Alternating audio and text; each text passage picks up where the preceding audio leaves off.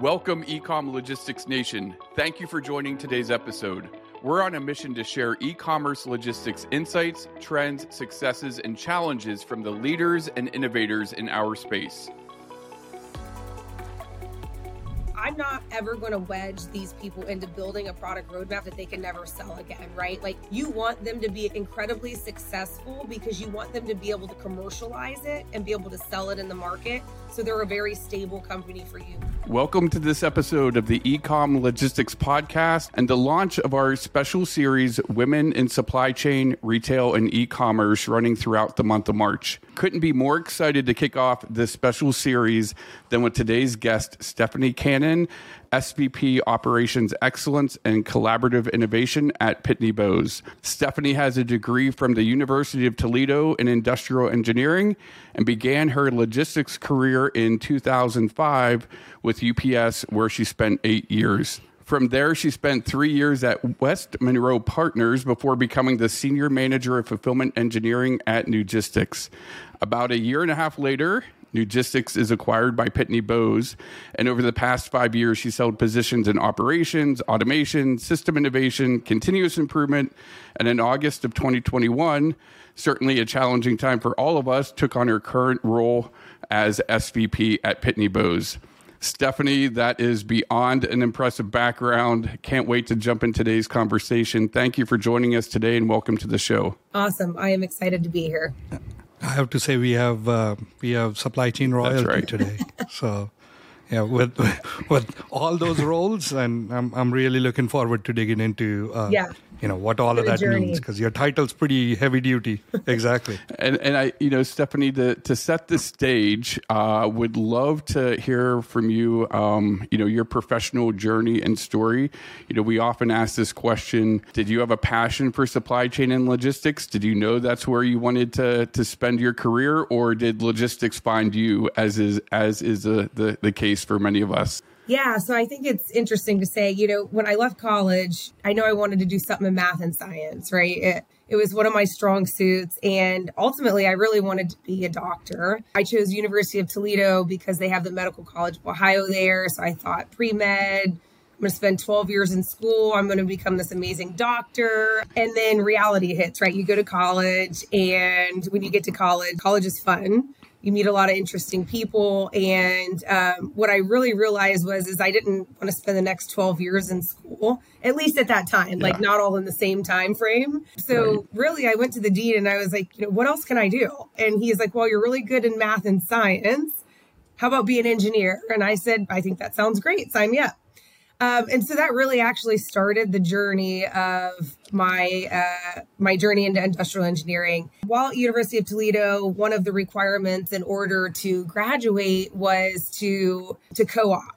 And so as we were out looking for co-ops, I was able to interview with UPS and so I started my journey co oping with UPS. I did multiple rounds. Throughout that journey, there was something really actually special about going through that UPS process. Very disciplined company.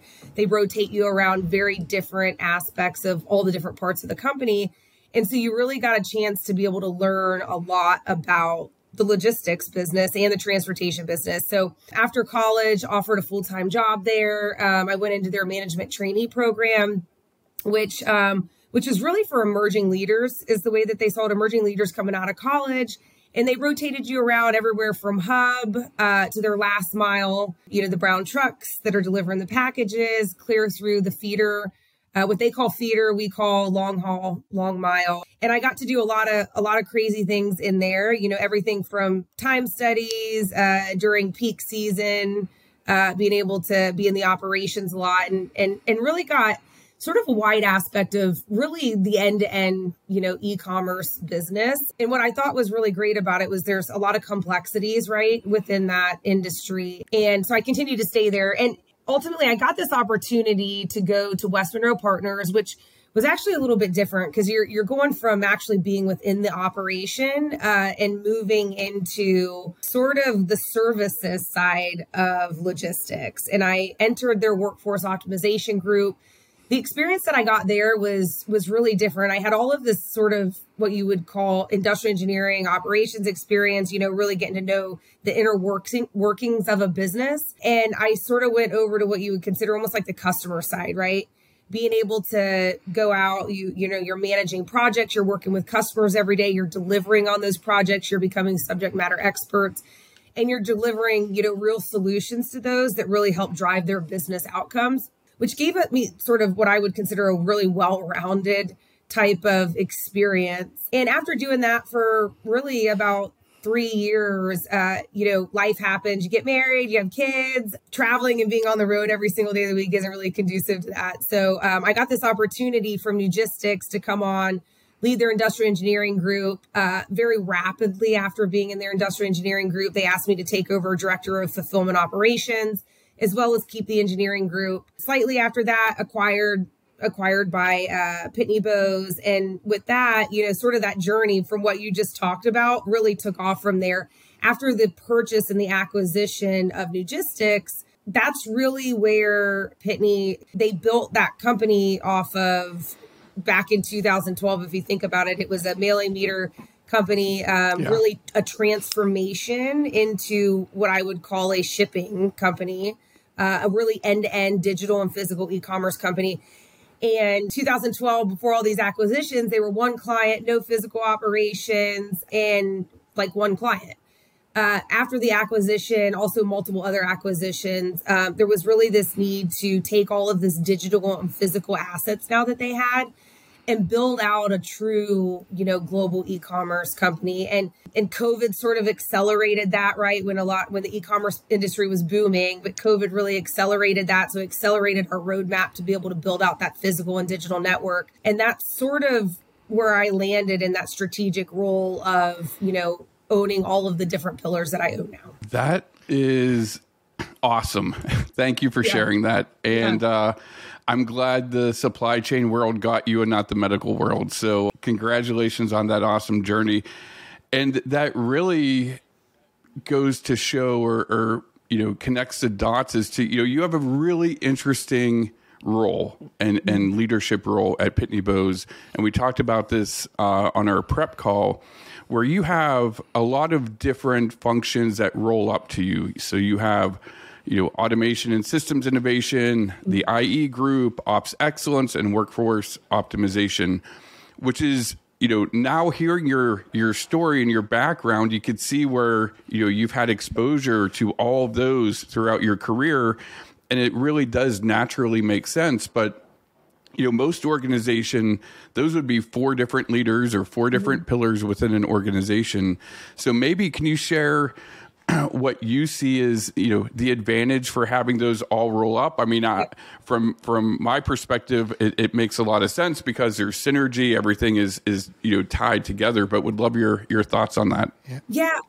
And, and if i may add to that question a little bit as well right? Like just just want to add to that question because innovation specifically right? That that's the part that you know i see your journey which kind of speaks to you did engineering up until you got that director of operations, fulfillment operations, right? Like that's kind of like that first move to say, okay, now you are leading operations while because separate groups usually now you are kind of combined from that function. You have the engineering background, you're doing fulfillment. But when you come to your role, specifically, I have to say, most companies I see innovation is this thing in the corner. Everyone wants to call it R&D innovation, something that's happening in the side but to be able to mix that with operational ex- excellence, as an example, and industrial engineering, I see the power of it. But how do you get there, right? Like, and, and how difficult is it to actually balance both so sides of it's it? It's actually not really difficult at all because I believe that naturally, as I was building the organization out, uh, if you think about the journey, I mean, when I first came into this strategy role, I had the automation and systems innovation group, which was really building just that automated platform in the physical buildings. But ultimately building out that journey uh, there's so many other components that happen to that journey. And so we really needed to develop like what i considered is combining all of those four pillars that we just talked about because we really needed to ensure that we were building a reliable consistent and predictable operating platform that was going to drive scalability and profitability for the long term right for our customers And if you if you have one and not the other and and you're trying to build out this operating platform, ultimately they all sort of fit together. You build automation, but if you don't have all of the operations excellence around that automation, how how effective is that automation, right? If you don't have the right workforce strategies built around your operations that are operating all of these platforms, how successful are you if you don't have the right full-time versus contingent strategies? If you don't have the right technologies that allow you to understand how do you labor plan? Where does somebody belong in that in that journey inside that warehouse?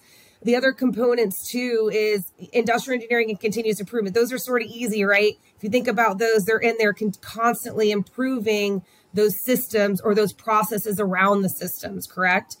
And while I'll tell you the collaborative innovation, which I know we're going to talk about in a little bit, so this innovation part of it was actually incredibly important to the overall automated platform, the automated strategy if you think about how you build out your automation, there's only so much capital, right? But you have to get to a specific unit economics, you have to get to the right capacity, the right speed.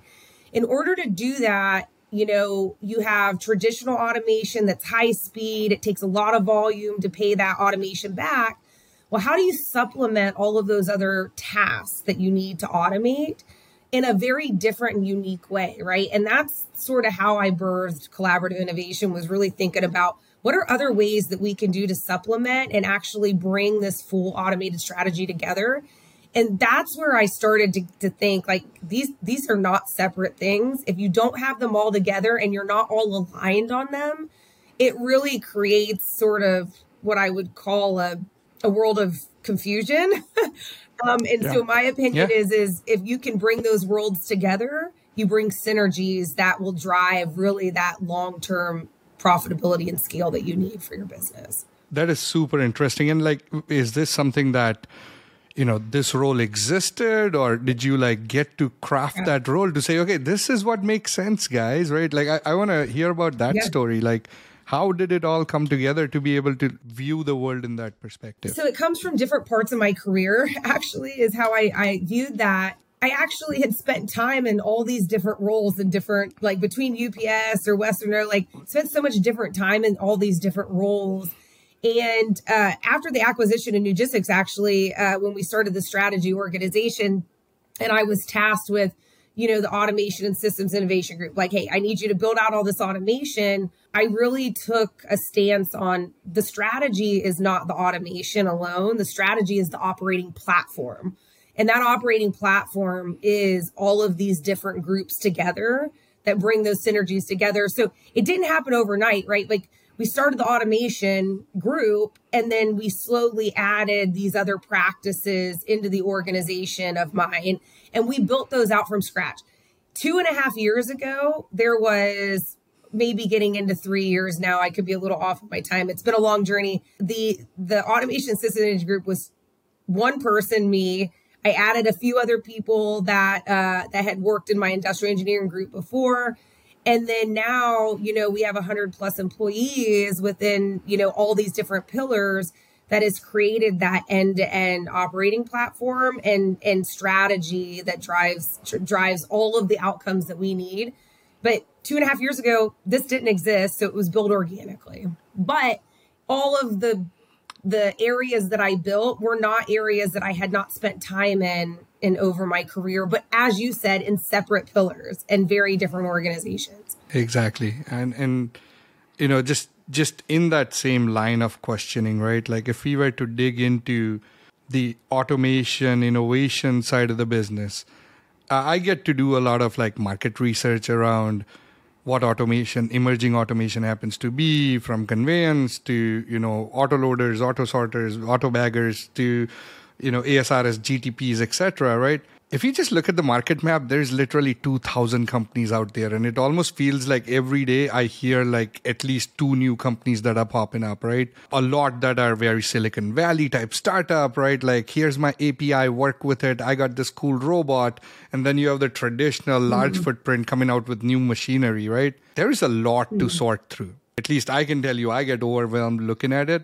What's your philosophy? Because innovation, you have to sort through and try and like have a methodology around which you, and you mentioned the collaborative innovation program. Like, how do you approach new innovation? What automation? Of course, you have the IE, the time studies that's telling you, you know, where the continuous improvement needs to happen. But how do you sort through the amount of I don't want to call it noise because it's not noise. It. It's crowded, right? Like it's, and maybe that's what makes it noisy, but it's crowded. How do you kind of get through that? Let's start with the collaborative innovation program a little bit. Talk about that. It, it's it's where we're out looking at emerging technologies that can drive a business outcome that we particularly need. And so I have guiding principles on how I look at this. Right? It's how much data can we get out of these technologies um, we look at how are we going to solve quality issues within our warehouses? How do we look at monotonous, undesirable jobs because we want to tackle those, uh, right? Flexibility is key. So, as we all know, if, if you just think about the past few years, like the e commerce world is ever changing, right? So, flexibility is actually become one of the most important things because you don't want to buy just this traditional automation that's maybe isn't be able to use in two years, right? Because uh, your profiles have changed. Um, and we also think about innovation in ways that will give us um, competitive advantages in the market, right, and differentiate us and I do it a little a little bit different. It may not sound exactly how everybody else does it, but when I'm looking at companies and looking out at emerging technology, it's all about relationships and trust and building and partnership to me, right? So just knowing people in the industry, you know, I get a lot of recommendations like, hey, this is a new startup. You know, they have some really cool tech. I actually go out and I try to meet these individuals. I try to dive a little bit into their technology because I, I really actually like companies that don't have a solution yet that I can sort of help guide that product product roadmap that's going to help benefit us. It doesn't mean that I don't go after somebody who has something that they, you know, they've started to create, but I really take a look at their technology. Believe it or not, I actually take a look at them. and who they are and the partnerships and how much I think they're willing to actually be partners with me and build out a solution together. There's nothing to be there's nothing more to be said about somebody who is willing to spend the day in and the daytime to actually develop something that you need together, build those product roadmaps together, spend the time to have that communication that's needed to go back and forth and rapidly change the prototypes and the designs in order to continue to optimize it very quickly. Because what I see sometimes what happens with an RFP you send an RFP out you got to you got to uh, you know a task that you're trying to fix. You send an RFP to three people, yep. you get three solutions back and none of them work. You've wasted six months, maybe two, maybe three. If you can actually just go find a partner that you really like, that are great partners that want to work with you, and you say, "Hey, this is what I need you to solve. This is a real world problem I need you to solve for me." Let's let's sit down and get on the drawing board and let's solve this problem together. What that does is it creates really rapid prototypes to come to you. It creates then all of the metrics and the things that you're looking for to be on the forefront right there. Like there's nothing to be hidden about what you're looking. You share all the data with them. So there's nothing to be hidden either. You share all the data and basically it's an open it's an open relationship. It says, "Hey, listen, we're going to share everything and we're going to tell each other everything and we're going to work together to build this." And then from there, that allows you to get a prototype done quickly. It allows you to get a pilot in your warehouse at a very rapid pace and then when it, they get in your warehouse, what's really, really important is, is I'm not building a solution for me. I'm building a solution for my warehouse, for my operators and my hourly employees working there that are using those systems day in and day out. So it's critical to get them involved in those technologies and those solutions right away where they're giving feedback to our vendor immediately. That feedback's coming from our managers and it's coming from our industrial engineers. It's coming from me it's coming from everybody and we're rapidly giving that feedback to them and they rapidly make changes quickly and we improve those prototypes. And what that's allowed us to do is instead of doing pilots for 6 to 18 months we can shrink these pilots to 3 months because we're knocking out all of the things that we tick and tick and tick over and over and over.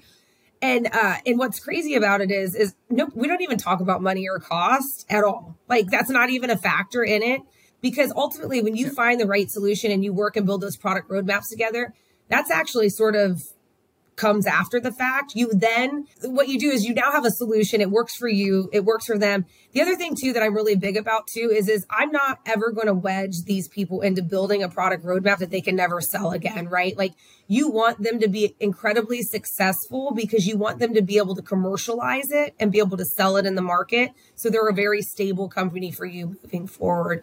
Um, so I spend a lot of time working like, how do you commercialize this too and everything? And and how are you going to drive long-term revenue off of it because it's important and then we are able to very quickly scale those solutions. So you'll see like Ambi Robotics and Plus One. They're great examples. From the time we met them to the time we had prototypes to the time we were doing full scale rollouts, like Ambi Robotics, I scaled out over 60 plus robots last year. I met them the year before that.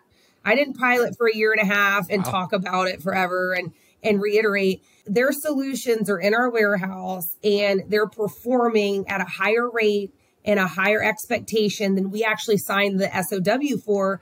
And the reason being is because even after we signed the SOW, we were constantly just the communication, the feedback, the hourlies yep. being involved in that from the get go are absolutely critical. Same with Plus One.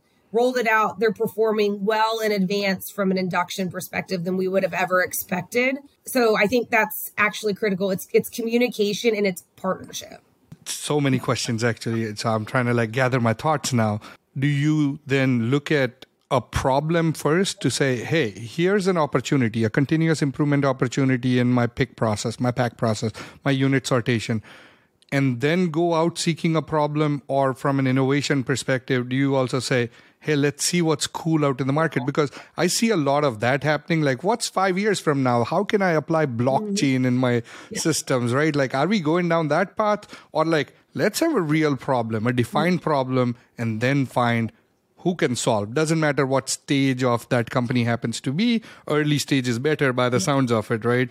That you're you're wanting to work with early stage uh, companies. It's evolved let me put that straight. It's evolved since we started. When we first started, I was very targeted. I have these tasks that are a large percentage of labor cost in my warehouse, and I need to solve them. A, not only do I need to solve from a unit economic perspective, I also need to create a better job for our hourlies, right? These, those were monotonous jobs. They weren't great jobs. And so that was sort of now, eh, as we've evolved, there's a few different ways that I think about it. Like we've been looking at blockchain and stuff we start to look at these other technologies that how can those supplement some of the other technologies we're already using blockchain for instance you know if we look at ambi robotics we have slas how can we monitor those slas and get instant feedback and be able to really track how are we doing on those um, in a more streamlined way the other way that i think about it too is you know, I started to look at autonomous vehicles, right? We just signed a deal with Gatik, autonomous vehicles, middle mile. They have a great solution that's that's really um, a smaller use. And when I say it's, it's a large use case, but they've created a use case that can actually be super scalable because it's not going over federal lines, stays within the state, means yep. they can roll and scale that a lot quicker, a lot more autonomy to be able to get things done. So we've sort of evolved saying, okay, warehouse was one of our biggest things that we needed to solve for as we've started to solve for a lot of those things through the collaborative innovation program, we've now said, okay, one of our largest costs within our entire company is our transportation costs. How can we start to innovate around that? And so we we evolve our processes and the way that we think about who we're attacking. And when I say attacking, who we're looking at from a collaborative innovation perspective based upon what's driving our business needs. I just have to say I love the fact that, you know, working with the companies, because in my position, what I get to see is a lot of these companies, amazing ideas, amazing founders, but not truly refined for, you know, operational optimization. So they have a really good robotic framework or tech framework that is necessary to drive value. But then there, there is the how does it work in the real world? And like when you have a, be in Pitney, right, uh, and having you know the mm-hmm. volumes necessary to be able to even a pilot is a meaningful pilot right and then tell these guys hey i'm actually going to help you in your mm-hmm. roadmap right it's more valuable than any investment from a vc out mm-hmm. in the market or from an advisor in the market is when you can come in and say hey i'm going to help you with the roadmap that solves a real world problem and i'm going to let you use and my I think warehouse for you are free. allowing them and to i'm going to let you use my warehouse for absolutely it makes a lot of sense right like and it's a very simple like as you explain it right like the, the big term collaborative innovation program but when you like talk about it, it's simple. I think everyone should be approaching it this way, right? Like it should be approached as, hey, I have the volume. Again, you do need the volume and the scale and the warehouses to be able to do this.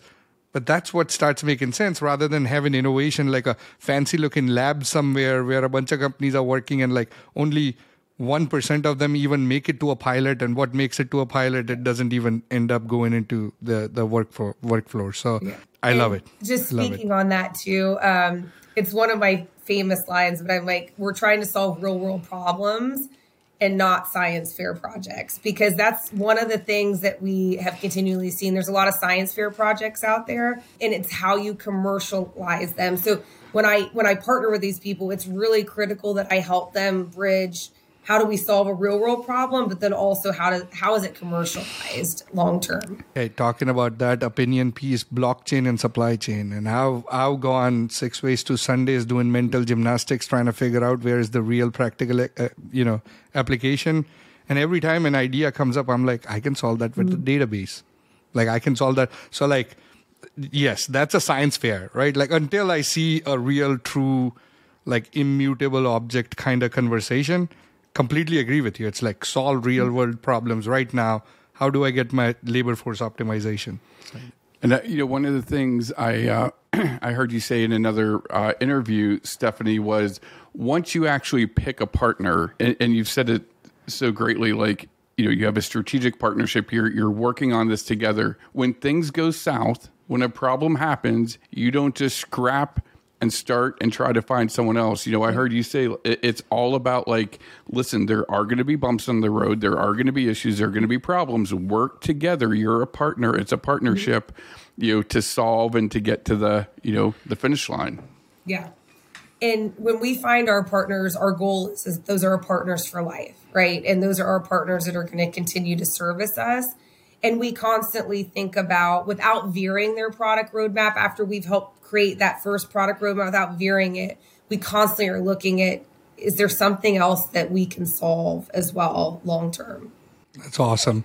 Uh, you know what uh, maybe just a small pivot on that front uh, talking about workforce optimization automation right? Like we we talk about all of this automation coming into play and there is this general mindset that says, hey, how does this impact the actual workforce itself, right? So in, in, we are doing optimization. Again you look at the p&l's you look at how the labor cost has increased etc for us to be able to stay above board there is all of these conversations of automation but there is also the the point about look at the unemployment rates. There is actually labor not available and specifically in warehousing space it is a huge challenge.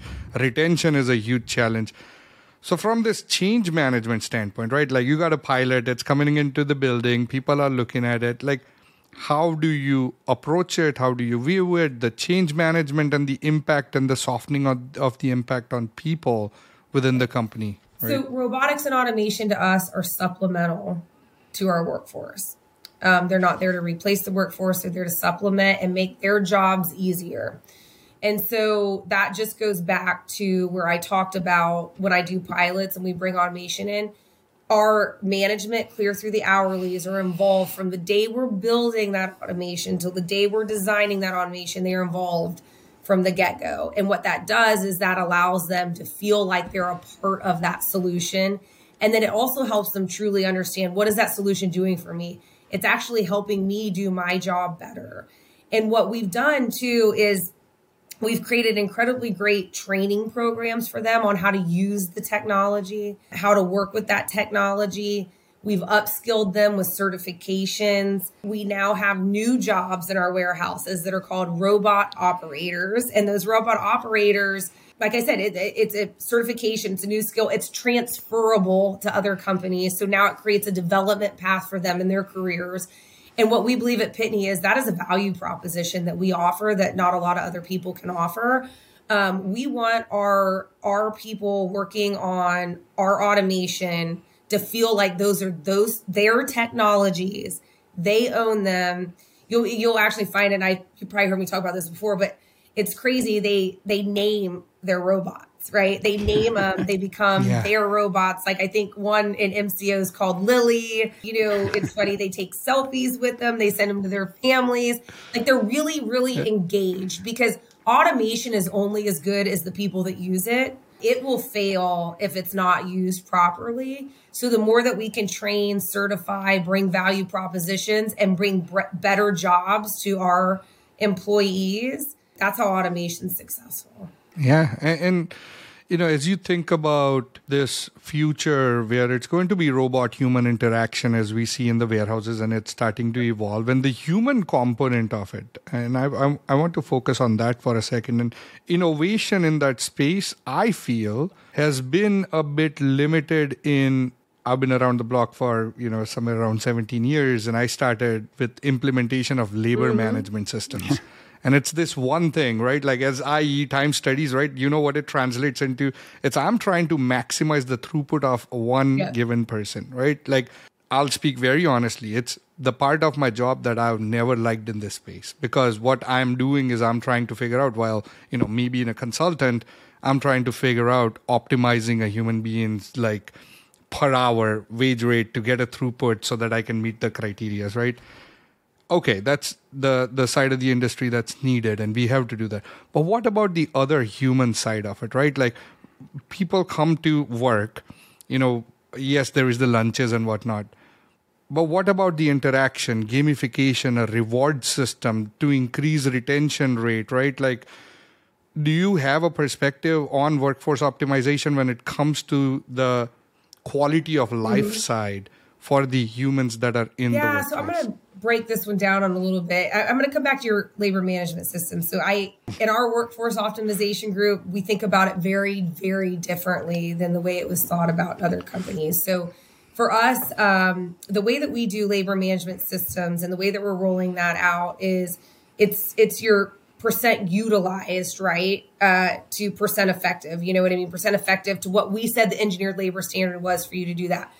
The way that we actually go about looking at, so when we see that somebody's not hitting their percent utilization, utilization, typically 99% of people want to do their jobs right and they want to do it the right way. So the way that we approach it is, and when we go out and coach, so we're doing performance management coaching, which means we're doing on job supervision, which says we're, fo- we're going through and looking at the methods, right? And we're saying, okay, maybe you're missing this method or maybe you're not. And we help retrain and recoach.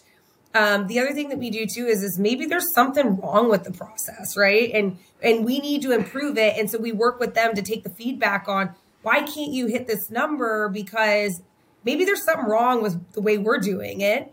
And we look at ways to actually improve the process to get them to their percent effectives.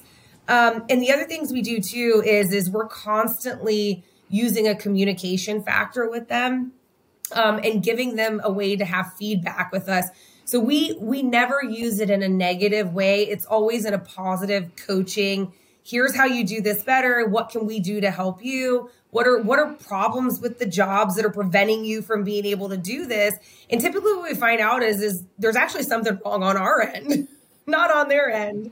And we take that time to improve those jobs, what actually makes us better in, in the long run. So um, that's one of the things uh, that I'll talk about from a labor management perspective. So the other is the innovation in workforce optimization, specifically to I, am a big fan, and I haven't seen this deployed as much. Is gamification, right? Like that reward based. Mm-hmm. You know, when when when you I don't know if you got Apple or an Android, but like on your phone, you get one of those games, and like you're like, okay, I'm gonna play for two minutes, and the next thing it's the reward, the stars, the the the the coins that you collect, so that you want to play mm-hmm. one more, one more and then there is a pooling with your friends. It's a similar structure inside the warehousing environment that I believe if people were rewarded against like doing a good job and there is more gamification.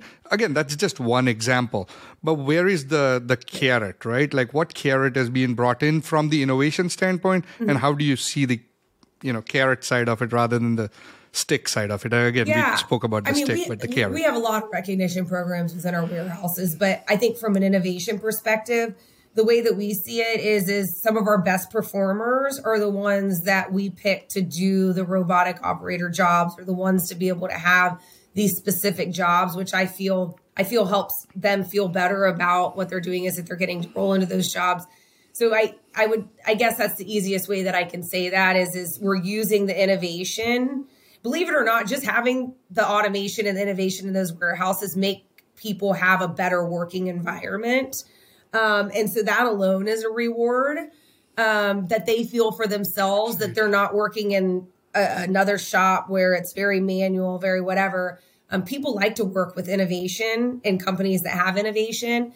And then we upskill those people. And those are those are actually the rewards as we put them into classes we upskill them we give them certifications and we get them prepared to either work on those jobs or other companies that have that technology that is amazing. I think, you know, Stephanie, I heard you say in the past too, you have this program that I, you know, it sounds amazing and refreshing, but hourly to CEO, right? So yes. maybe you could talk about that program and, and, and how you're, again, you know, it's just another, another opportunity to, you know, for you to help others advance within the, uh, the Pitney Bowes ecosystem. Yeah, I the hourly to CEO program's got a lot involved in it. And so I'll probably quickly, quickly touch on this. The way that we think about hourly to CEO is the one of the biggest things is is when you come in your first day on the job, we are going through all of these different onboarding and all these different training aspects, and we're teaching you about all the different parts of the business. Um, as you've been with the company, there's you get to progress through levels, right? When you hit certain targets or be able to do certain things, it's not like you just say, at a you know a regular warehouse worker. Like we have different levels of different warehouse workers. And then when you get to those levels though then we have progression timelines and and different things that uh, that you can execute on that will then get you to that next level like a supervisor and then a manager. Um, i actually have crazy stories um, with some of the workers that i work with. Back in when i was director of operations one of the guys came in as a temp and he ended up being our director of operations from the time he was with me until the time um, that I ended up getting to another job, and he was the director of operations. And you know, we spent a significant amount of time talking about here's the skills and giving him the training that was needed to really progress his career. And I thought that was a fantastic story back in the day. And we continue to do that with everybody. Um, and then we also find ways to, you know, just because you worked in a warehouse or you're a manager doesn't mean that you couldn't go into a client success role, right? So we we try to really work yep. on development with them, client success roles or sometimes you can get into the IE department, right? If you're if you're going to schooling for those different things, we have a lot of different ways that we do that. Um, but development, training, spending a significant time actually just talking to our employees and understanding what they want in their lives and careers. Love that. I absolutely love that. Maybe as we as we wrap up here, I'd love for you to maybe share um, any lessons learned, uh, challenges, any advice you could give to, to companies that are going down a similar path as, as we're all looking to, you know, to, to do more with less, to, you know, to uh, increase throughput and, you know, adapt to the changing, like you had said before, you know, adapt to the changing landscape in, in transportation and e-commerce because it is continuously evolving and you know you obviously were you know you took over this new role kind of mid pandemic you know we had you know um, we just had a peak season that was you know somewhat what was expected. But you know any insight you could provide to others that are you know about to to go down this similar type journey would be would be amazing. So there's the, it's the traditional automation because you're always going to have a combination of traditional automation and some of the robotics and the ais and stuff like that. So here's what i will tell you is make sure you really have a great definition on your profiles and what you actually need accomplished within your warehouse. Because if you do not communicate what you actually need accomplished in your warehouse and also the profiles that are going to be running through that, um, that will actually help them develop what you actually need very quick. Um, the communication with them is absolutely critical. You cannot communicate enough if you're not talking to your partners every single day. You're missing the boat. So I'll tell you that right now. Yeah. Define the metrics that you're expecting from the get go. Um, make sure you have those documented. Make sure you under they understand what those metrics are and what you're after. The other thing too is is as you're piloting or looking at these technologies, you should already be working on your business cases and the ROIs and everything because those are going to change rapidly as you as you look at different ways that you're going to change things. because ultimately if if they don't pay back they don't work and it'll also help you define do i need to be in traditional or if this doesn't really make sense from a traditional perspective because roi in the business case that i'm doing early on enough um, it'll show me that i need to start to look at these more flexible solutions. I will also tell you to continue to look at incredibly more flexible solutions out in the market. There's nothing worse than building $50 million worth of traditional automation that doesn't work in two years right? So there's there's traditional and and and um, robotics and flexible solutions that come together where you can where you can put the systems in as they are needed. So you only spend money as you need to which also helps with your unit economics helps with your scale. And if for some reason your profiles change you can change your solution very rapidly. So get more towards flexible solutions get communication down right um, and get your rois done well in advance before you have the before you have full solutions so you can sort of understand where you need to make changes throughout the process so that when it is time to scale, you're ready to go. Amazing insights. That's really good insight, and especially for me. I don't know what the listeners think about it, but personally, I'm taking a lot away from it, right? I'm going to go back, listen to this, make notes about it, and awesome. apply it. Uh, so thank 100%. you very much, Stephanie. Stephanie, this has been an amazing uh, show. Thank you so much for uh, for spending time with us. Thank you for kicking off our special series, uh, Women in Supply Chain, E-commerce and Retail. So again, thank you for joining us, and would love for you know how how do our audience follow you? What's the best you know? Are you on social? How do they learn more about uh, you know the product offerings at Pitney Bowes? Yeah, so you can follow me on LinkedIn. I will send out. I can send out my LinkedIn profile, uh, but Stephanie Cannon. Perfect. You can search it, Pitney Bowes. Um, and then you can also follow Pitney Bowes as well. And Pitney Bowes posts every day about all of the solutions, our design delivery solutions. We're a very consultative company We're here to work with you guys and build solutions together. And you'll be able to find that on there too, and, and who you can contact. And you can always contact me, and I will get you in touch with whoever you need to be in. Amazing. Fantastic. Thank you, Stephanie. Really appreciate it. Be sure to subscribe to the podcast to maximize your supply chain. Available on all major podcasting channels. Thank you for listening and see you in the next episode.